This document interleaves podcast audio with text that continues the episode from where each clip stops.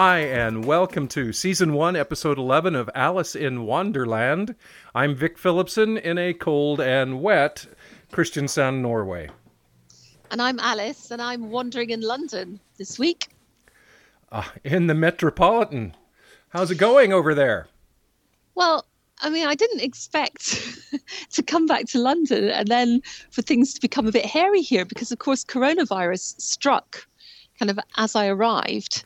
And um, I'm worried about getting back to Morocco because, you know, as the threat level, I mean, today we see Donald Trump has closed flights from Europe yes. to America, and I've got I'm meant to be flying back to Morocco on Saturday. So I'm really worried that they'll shut Gatwick or Morocco will stop taking people in because Morocco's only got one known case or one person has died and it's got three cases. Mm-hmm. So yeah, I mean it's incredible it's incredible to be walking around London and it's empty and people are really worried. And if anybody coughs on the tube, we all have a conniption. it, it's a very strange feeling, actually. Yes, it is. It's a very strange feeling. It's also here very weird. And because I'm right in the middle of it because, you know, my wife's an ear, nose, and throat doctor. Oh, my gosh. Oh, yeah. So they're getting, and she works in a public hospital. Uh, she's also Yeah. got a private practice, but she's in a public hospital. Yeah. So they're, sh- they are, they are gearing up. Yeah. Are they? Mm-hmm. Very much. Yeah. I don't know whether it's, it, but it seems strange because on the one hand, it, it's obviously spreading very fast, but on the other hand, it, you know, not I'm not disrespecting those who die, but it, but it seems that we, we are reacting very heavily to something that so far is claiming fewer casualties than regular flu. Until you see the projected numbers. And that's what came out yesterday here in Norway. Yeah, And in an area of 301,000 people, that's the drawing area of this hospital. If the depending on what the, as we know, the R naught, the, infecti- Yeah. the infectability is, uh, we could end up with, and, and we have eight intensive care beds wow, in this hospital. Wow. Okay, that's all there's ever Yeah. been need for yeah, if the depending on if it's it's one point if it's 1.4 or not they can cope if it goes Yeah. to 1.8 you know and it could be two it could be higher than that yeah, uh, they're talking about 36 intensive patients a day 77000 people infected and 36 people needing every day intensive care beds so that's what the concern is yeah. so That's four times as much as they have. So yeah, and so we're that's again the you know the magic word is we're all trying to to flatten the curve to st- Yeah. we're all probably going to get it. The idea is to keep them from all getting it at the same time. That's the Well, goal we'll see. right Well, now. I mean, I, as I say, I'm hoping to go back to Morocco, and I mean, medical facilities there are some are very good, some aren't so good. I'm not in the high risk category, so Mm-hmm. No. um, and I, you know, where I live, it's quite isolated. We don't have that many people, so I wonder, I wonder what will happen there. But I, I hope they develop a vaccine soon. I mean, obviously, the governments worldwide are taking it 18 months. incredibly seriously. 18, 18 months. months. Everybody, It's a long time. All the experts saying 18 months. So, and I listen to you know I listen to this week in virology every week. Yeah, yeah. And, Ah, uh, yes, of course. I forgot yeah, that's an interest. kind of really into that and uh, you know that's the the wise money says 18 months yesterday um, we've all been of course i'm in the cruise business you know i work for the cruise ships so we've all been on tenterhooks and the axe fell yesterday uh, oh, did it? Bergen said the three big three the three of the biggest ports in Norway said you're welcome to come in provision and take on water, but you are not welcome to land passengers. Wow. And I was supposed to have a conference call this morning with the harbor in Kristiansand.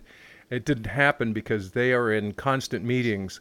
I'm absolutely certain they're going to say the same thing. I Yeah. think they're going to say nationwide, Well- you're you're welcome to cruise in Norwegian waters, and Yeah. we can't deny you the ability to provision, but you're not going to be able to put people on land. We're, we can't, you know, we can't take that chance. So It's really what I mean. It is really worrying. And who would want to get on a cruise ship? I don't really want to get on an aeroplane with all that circulating air, but I do want to get home. So let's just all keep our Well, fingers crossed and I- hopefully you what- nobody's affected. what we're doing, we're dividing the house in half, right? Because I am in the high risk category. yeah. and uh, so my son and I, we have kind of a separate, almost apartment Yeah. where my 17 year old's been living, and he was so upset because he So got you kicked out. in- the old man's the moving down. Yeah, I'm moving down there and taking how long over the kitchen. How long will you keep that? How long will you keep that up for? Right now, a mean- month. right now, the plan is we'll do this for a month. But uh, Okay. miracle of mir- not miracle of miracle, but thank God they just announced that dogs don't transmit this. Oh, phew. So Rocky can go in and out of every door because Oh, I was going to take him to quarantine with me, but he doesn't have Yeah. to. So, are you literally not going to see your wife and son for a month? We are building a physical barrier between two parts of the houses, and uh, yeah, so I won't see them. Yep, That is so weird. No offense. very weird, but but that's the only way. I mean, because she's going to get it. Because Beata she's going to get it. She yeah, is going to sure. get it, and the boys probably will too. So Yeah. the, the goal is to keep me from getting it as long as possible. So Yeah. I'm, I'm canceling all. I'm not going anywhere. I'm, s- you know, it's going to be me and the dog. Wow. I mean, who, you know, it's so strange how the world turns, isn't it? I think we talked about this before. You know, when I hit those quicksands and in a second, my world almost changed. Mhm. And then with the coronavirus, you know, two weeks ago, we're doing a podcast from Morocco. I'm I talking about the end of the expedition. Everything's normal. I'm looking forward to coming back to the UK. And now we're literally talking about lockdown. We're, we're, we're, we don't know what's going to happen. You're building a physical barrier between you and your. It's like the plague has come. It's like the end of days. That's what it feels like. Oh, it it does, but again, this is it's not the end of days, not at all. It's just that I think it's our, and I I am in no way a patriot in, in any form to any country, right? Yeah. But it is our duty to each other to try and do the best we can to slow this down as much as we can. So Yeah. I'm doing this because I know I'm going to be around infected people. Yeah, And if I get true. sick, I'm going to be 10 times the load to the health system that those guys will be. Yeah. So Yeah, I get it. in, in order No, to, it's really responsible, and I, I congratulate you on it. I admire you for it. yeah i just think that it's uh, the, the the thing we have to do kind of all together and you know one thing about norway is they have been through so much hardship together this is the only country in the world that you know when they were given the opportunity to have enormous wealth in 1969 with the oil Yeah.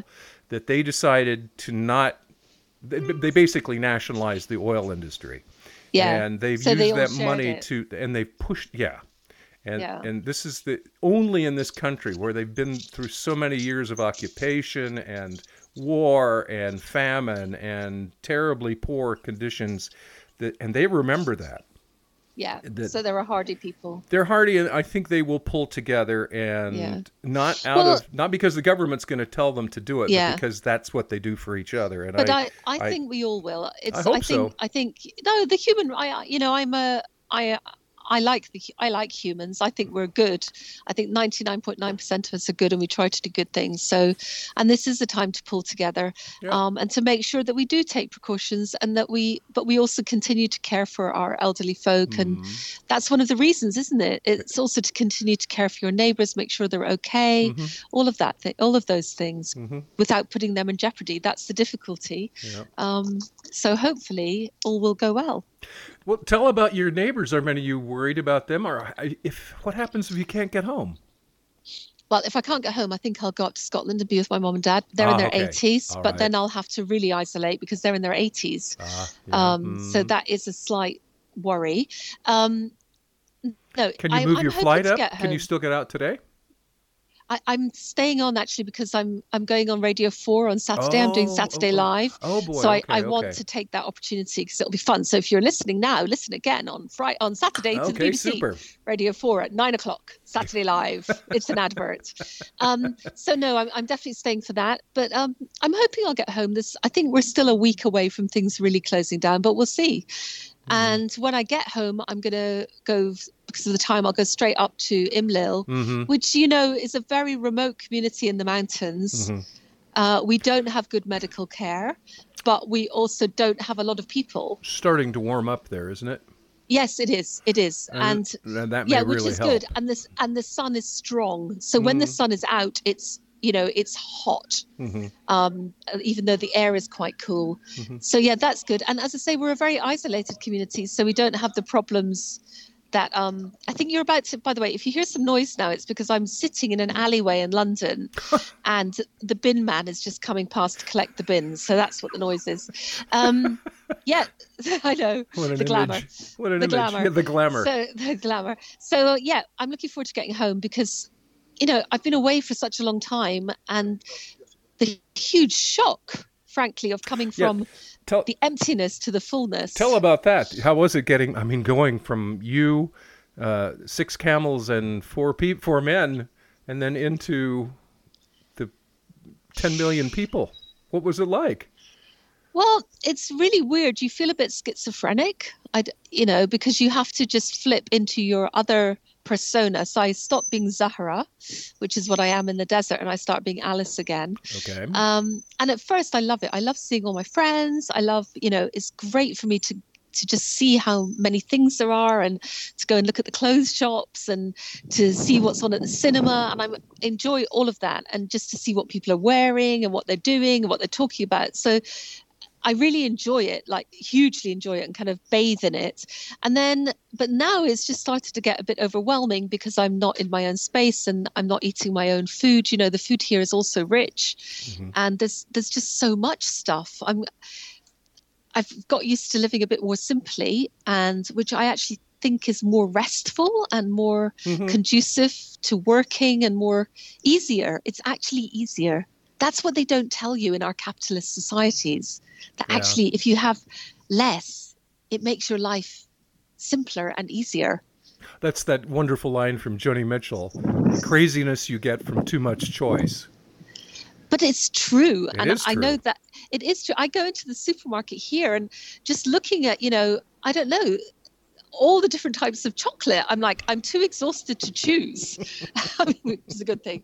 So I, I am, I am looking forward to getting back to the life I've come to live, which is a bit simpler. And I know that I'm sorry, everyone. I know that sounds really wanky, but it there is there is a truth in living with less that I have come to appreciate. And having said that, I still do like a bit of shopping. So I am definitely split. Makes it nice to be able to come back and do those things. But then you appreciate it that it's there to be done. Absolutely. And as I say, one of the wonderful things in London is just how much it has to offer. You know, Mhm. um, I've been to the cinema loads because I love the cinema. So that's been really enjoyable. And just seeing friends and going to the museums. And I'm I'm now a fellow of the Royal Geographical Society. Oh, congratulations. Thank you so much. so I went to kind of see what I could find out about them, and I went to see an Eric Newby ex exhibition of photographs. Mhm. Um, so I think all of those things are very stimulating, in, Mm-hmm. kind of intellectually, and that is something I really appreciate. And you say you've been talking to kids. Yes, I have. I did. Um, I'm a patron of a fantastic charity in Bootle in Liverpool, which aims to increase literacy in children because they're in the bottom six percent in the UK. Oh, So the aim is to get kids really interested in reading, Mhm. um, and they've opened. I'm a pa- patron of their shop.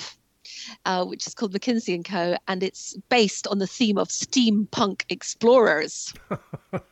So. I fit I fit right in. So I went to give a talk to 38 to 11 year olds um, about my recent expeditions, and I took along you know some Stone Age tools to show them, and the safari jacket from Ooh. Craghoppers, and all my kit, and and of course you know you know what kids are like they love it, especially when Mhm. you talk about things like camel poo um, and ticks which suck your blood from your belly button.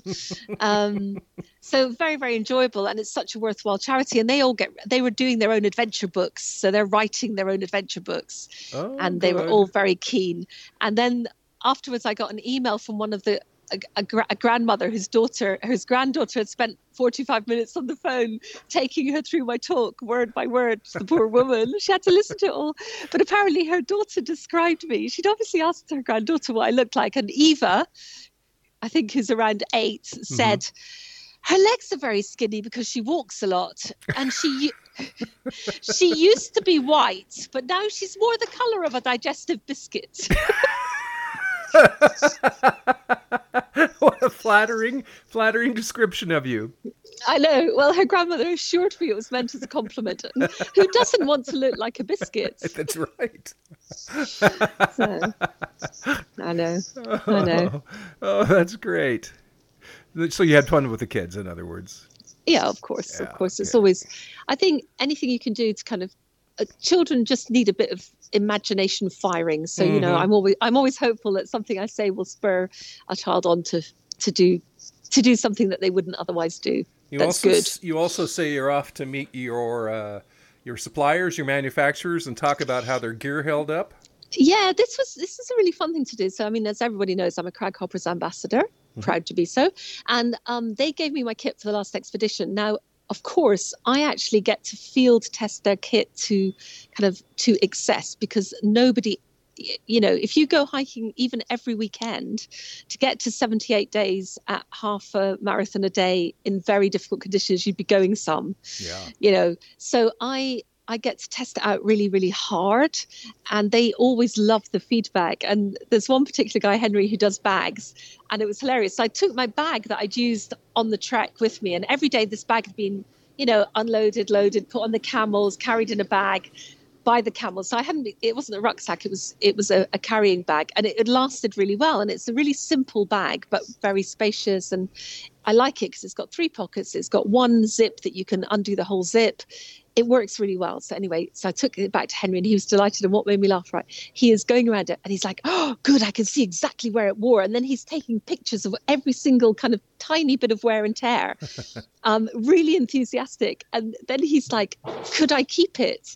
And the problem is, of course, I'd used it to bring all my stuff over to the UK. Oh, okay, It's okay. like the per, you know, it goes in the, it's a perfect flight bag as well. So I'm like, no, you can't have it back. And he's like, oh, I'll just take a video then.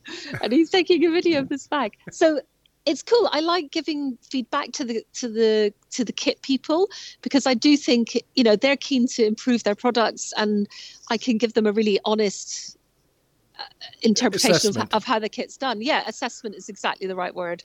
And I have to say, the thing about Craghoppers, uh, the overall thing about them, there's lots of things, but the overall really good thing, their stuff is really durable. Mhm. It really lasts. It really, really lasts.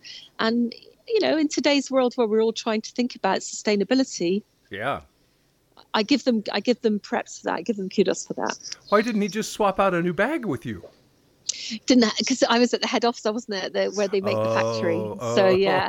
Otherwise he could have and he could have he could have had mine with pleasure. But Yeah, of um, it did make me laugh, you know. Well, let's hop back just a little in time. Before you left and came to to England, you got to go hiking in the in the mountains before you blasted off.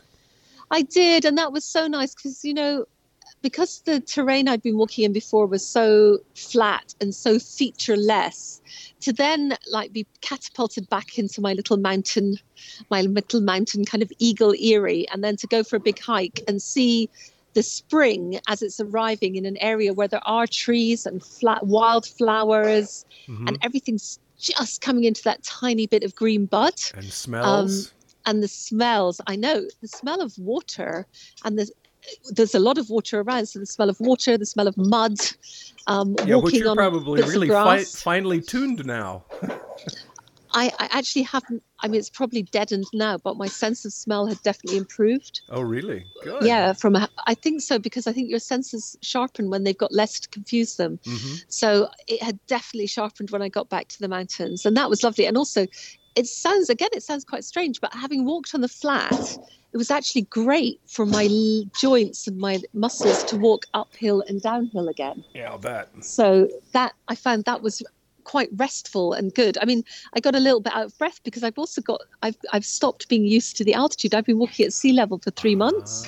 Ah, And I live at 1,750 meters. yeah. So I found myself really getting out of breath and also not sleeping very well when I first got back. Mhm, And I think it's purely that I've swapped altitude quite quickly. mhm. So I hope when I go back, I can get used to it and just start walking again and get in training for the next leg. I heard a good a good uh, description of that the training that you're talking about. It's called muscle confusion.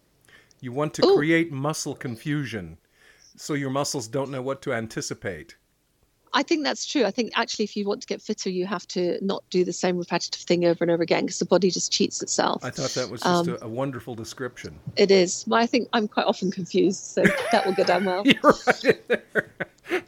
Now the neighbors, the neighbors, you're gonna. We hopefully you get back there on Saturday to see them. They get you had to get just adjusted again. Now you get to have breakfast Yeah, at the normal yeah, time and exactly. It's so lovely. So I live in this family compound with three other families, and in Moroccan society, the sexes are quite segregated, Mhm. um, just by what they do and and you know by the culture. Not it sounds horrible, but it's not. It's just as things fall out. And of course, I've just spent three months entirely with men, you know, men, men, and camel men. Mhm. So now I'm flung back into my old life, which is all women, because it's the women in the home. Mhm. So it's back to kind of we. It's a very sociable place to live, because in my four, three families and me, um, the women always have second breakfast together at ten o'clock, and that is they all get together in one or the other's houses, and they have two different kinds of tea, one without sugar for the diabetics, and one with sugar for the rest of us, and then they they make fresh, fresh kind of flaky. They're a cross between a paratha and a pancake, and they're called musimman. And you have those. They're fresh. They're they're baked in a square, very thin and flaky, and you eat those with um, home churned butter from the cow Mm. and honey, wild honey from the mountains, and olive oil grown in the local farms. So you that and and jam. So that's what you you have for your second breakfast, and it's very sociable. And then you do it all over again at five o'clock, exactly the same food, and it's kind of you know when people it's tea time. what what time do people eat dinner They eat dinner probably about seven or eight. oh so Depends. I mean, okay Yeah, yeah, it is much later. It is much later. It's not actually an early culture. I, I'm usually people get up early if they have a specific task, like getting the kids to school or getting the you know feeding the cow. But then they don't actually start lots of activity until I'd say the town doesn't really the town the village doesn't come alive till probably about ten o'clock. Really And the same, yeah, the same for the compound. It really surprised me when I first moved there. I'm because I always wake up at ten to seven, so I'm and when I wake up, I'm up and about, Mhm. and nobody nobody else is really. As I say, if there's a specific task, they are, but otherwise, no. People are. I'd say people are later rather than earlier, which is surprising in an agrarian yeah surely community. aren't they out there getting cows fed and the the Well, they are. As I the say, animals they- going or i mean when the Yeah. sun comes up you have to be there when that happens don't you or Well, but one woman will go and feed the cows because they're under the house. Ah, ah, so and the rest don't. You see, because everything's shared in the community. Mhm. So we're, th- including me. There's four four families. Well, I'm my own little family. So there's three families and me. So one of the women will go and do the cows. do you get to do do you get to help with the chores do you go feed cows and I'm well. I'm so lazy. I haven't helped with the chores, but I would be very happy to, and I actually would like to. And I'd like to take a little video of, of exactly what goes on because I don't know. So that is one of the things I'll do when I go back. yeah that'd be fantastic Yeah, it'd be really interesting. I to think. To see about life in the compound Yeah, yeah, I think it would. I think for people who are not there, it gives just gives an insight. Uh, and it's of course for me, it's lovely to be back. These women are my friends, and it's lovely to be back with my friends and just to get slotted back into who's you know who's given birth and who's died and and what the kids are up to and all of that kind of very, just very intimate, lovely domestic life. I'm Mhm. enjoying it. hmm You know, in the little town where my dad grew up, with 800 people in it, and they were all first generation Norwegians. Um, they all the old ladies met every day at 10 for coffee, right? It's the same thing. I And think they it's all the met- natural thing. And they all met again at four o'clock for coffee, and then they all had to get home to make supper at six. So it, it was exactly the same. Yeah, And it's very that interesting. Sadly, doesn't exist anymore. Yeah, I think there is definitely that feeling of of eat. I think you know they say absence makes the heart grow fonder, and I know I understand the sentiment behind it, but I don't think it's true. I think it's those daily interactions that make the heart grow fonder because if you're, it just becomes a part of the fabric of your life if you're with people every day. hmm Yeah, that yeah, that's it's fantastic. Yeah, isn't that funny? We uh, yeah, kind of came from the same. You're going back to a place that I came from. Well, I think, and again, I you know I think that's something we need to relearn in our society is that is that easy community Yeah. Well, try and give you- us give ourselves opportunity to have that easy community it's not relearning everybody knows it that sounds patronizing but just give ourselves that opportunity for time to spend with our fellow humans because then you Mm-hmm. like them more Mhm. I hope you get back to see them again and find out the news and have Thank second you. breakfast. i hope so too that seems like a very good point to end on with wishes for my safe travels Yeah, I- there. Uh, well, that is true. I wish you safe travels, and I, I hope you get home. It's not a very you. long flight, is it? It's three hours. No, it's three hours and a half.